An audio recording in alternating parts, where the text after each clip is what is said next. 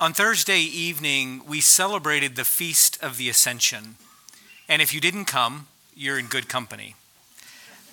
This is one of the least observed and least understood feasts in the church. But the church, in her wisdom, knows you need it. And so when you come on Sunday, we gather up what we did on Thursday the themes, the readings, some of the blessings, um, and bring it to you here because you can't understand Jesus and you can't understand what God has done without the ascension.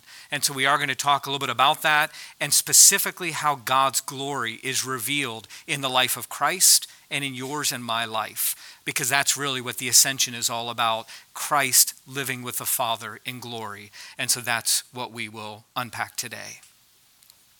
Our knowledge of the ascension comes primarily from the Gospel of Luke and the book of Acts.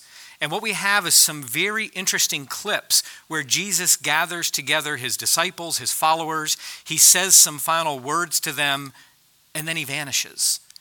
And you're left wondering, where did he go? And what do we do now? And if you put yourself in the disciples' shoes, yes, they believe he is the resurrected Christ. Yes, he is the King of kings and Lords of lords. But where is he? And my favorite painting is, you know, there's lots of icons of the ascension, and it shows, you know, you know, Jesus going up in his whole body into heaven. But there's a painting where it just shows Jesus' feet. And the disciples are all down here, and you look up and you just see the feet leaving the top of the painting. It's as if he's going away. But what does that mean? What is he doing? How does that affect our life of faith?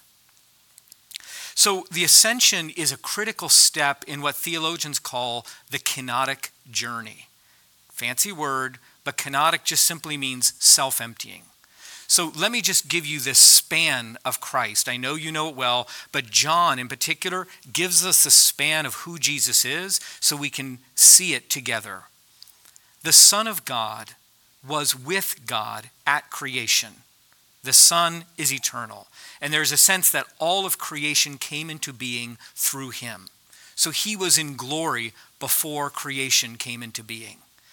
And then there was the words of the prophets and the words of wisdom and all the ways that God tried to get the attention of the people.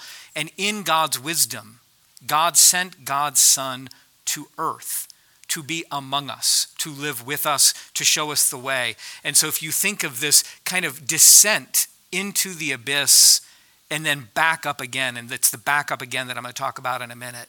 But Jesus, in a sense, empties himself of every divine prerogative every glory and comes and is with us as man. And not just as man, but as suffering servant. The one by whom and through whom we come to be reconciled with God. It's that concrete. In the cross, in the resurrection, in the ascension, it is though Jesus has weaved us back into relationship with God and we can enjoy eternal life through him. But first, it was that process of giving up everything, laying down his life even death on a cross. And in a sense, Jesus trusted the Father to make good of that. I mean, you can wonder whether Jesus knew all that was going to happen, but there was a sense he was all in, all love. And so as he died on the cross, he completely surrendered himself to the mercy and love of God. And what did God do after three days? God collected Christ to himself, raised him to new life, and brought him, after many resurrection appearances in 40 days, to the life of the Father. And so there you have this completion of that journey where he emptied himself but then was glorified, that God's glory shone through his self emptying actions. And I take time to talk about that because I think it's relevant for us as well. Because in times like these, where we have a 20 year old who died in a car accident this week, where a friend in school commits suicide, where mass shootings happen to the unsuspecting, we have to ask ourselves what do we believe? What do we believe about this life of ours? In what way is God redeeming the world? And I've talked to many friends right now who say, I'm not hopeful. I'm scared. I, feel despair. And I think those are normal reactions, and that's why suffering in and of itself is not redemptive. But if we join our suffering with Christ's suffering, if we join the suffering of the world with the suffering of Jesus who came before, there is a way that God can move through those things, can flow through those things so that we become agents of grace. We become prisms of God's glory. And so we really, you know, it's interesting. We often hear thoughts and prayers for those who died. And sometimes we get frustrated. That's not enough. But if you really think about it, if you take thoughts and prayers away from the platitude or the lack of action and say, oh, prayers, okay, in what way can I bring this event, this loss, this sorrow into the cross of Christ and ask God to redeem that situation as he did Jesus? So that's, that's what we're talking about today. That's why this matters. It's not just theological, it's not just conceptual. It's a way of understanding that by virtue of our baptism, by virtue of the Holy Eucharist that we receive, we are the head, the heart, the hands of Christ in the world. And there's ways that as we touch people, maybe ourselves and maybe our friends, it may be a neighbor, as we touch people in that love of Christ, they will be made whole. They will be made new, if not immediately in the fullness of time. And so that's the vision that we're calling you to. So that brings us to our lesson from John which is highly theological. And sometimes people just put John aside because it's like, I can't quite understand John. But there are some themes in John that are critical, and there's one in particular in today's lesson. And throughout John, Jesus makes it clear that he and the Father are one. Jesus so dwells in the Father, and the Father so dwells in the Son, that when you look at Jesus, you see God. And so some people say, well, we can't know God, we can't see God. Actually, you can if you look at the life and death and resurrection and ascension of Jesus Christ, you see God's glory, and that's reliable. And so we do have quite a bit of evidence, quite a bit of reference for who God is. And that's why we keep our eyes on Christ. And in the same way, as Jesus and the Father were one, and he was constantly praying and he was constantly teaching, the Spirit gave him the words, we too are in Christ. That's what baptism is. We actually nestle our lives within Christ's life. And so, in that same way, just as Jesus was anchored in the Father, so we are anchored in the Son, and we can have eternal life through him. So, today's lesson, chapter 17, verses 1 through 11, the context is important. It's the Last Supper. And so, Jesus has broken the bread and served the wine, my body and my blood. And Jesus has washed their feet and you should know now that the passion is imminent. Um, he can literally hear death knocking on the door, it's hours away. And so, this passage is his final prayer with the disciples at the Last Supper. So, it gives it a sense of urgency, a sense of immediacy.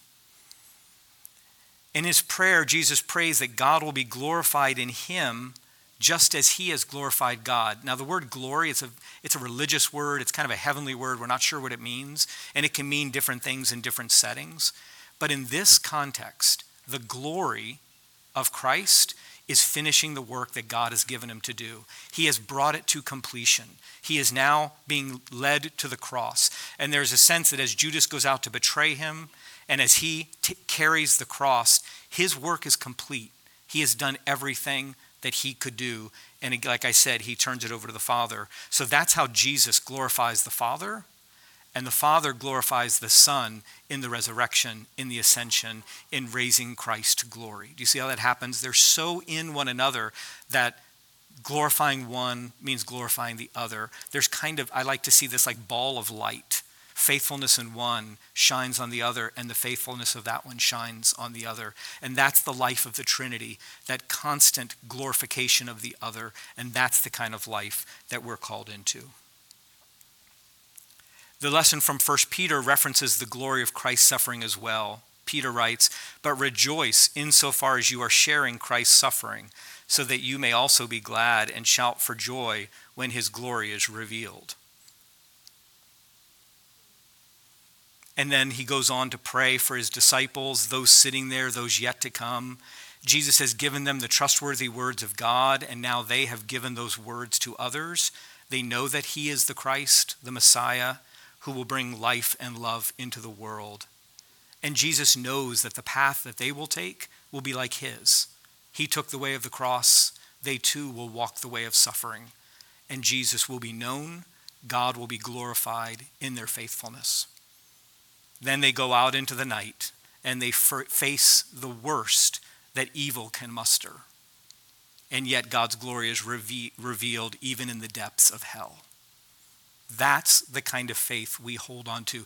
That's the bedrock. So we are not new to suffering. Suffering has been in the world, but Christ has shown us a way that suffering can be redeemed and make us whole. So I suggest that as we go from this place today, I would like you to think about those places where your heart is broken, your mind is confused, your hands feel unable to act. Think of what that place is for you, and then imagine joining that with Christ's work, Christ's action in the world. We know that Jesus carried that cross and that others came to help him. And in the same way, you may have a cross that you are carrying and it was never intended that you carry that alone. It was intended that in Christian community we carry that for one another. And so be attuned to the ways that either you are carrying a cross and you need to ask someone for help, or they are carrying a cross and you could lend a hand. Because Chris likes to say, you know, the worst thing you can say in a time of suffering is, well, God will never give you more than you can handle. It's not true. We get more than we can handle all the time. So, what does God give us? God gives us community, God gives us family, God gives us one another to bear what we cannot bear alone. And so that's our call today in the ascension, in the raising of Christ to glory, and his pouring out of the Holy Spirit to equip us. We are empowered to carry our cross, to share our cross with others, and to lend a hand for those who need it most. When we are faithful to Christ's call to love, God's glory shines in us and through us, and it casts light on the path so that others who are in the darkness, who are seeking to find a way, they can see that light of God. They can see Christ in us and have a sense of where to go next.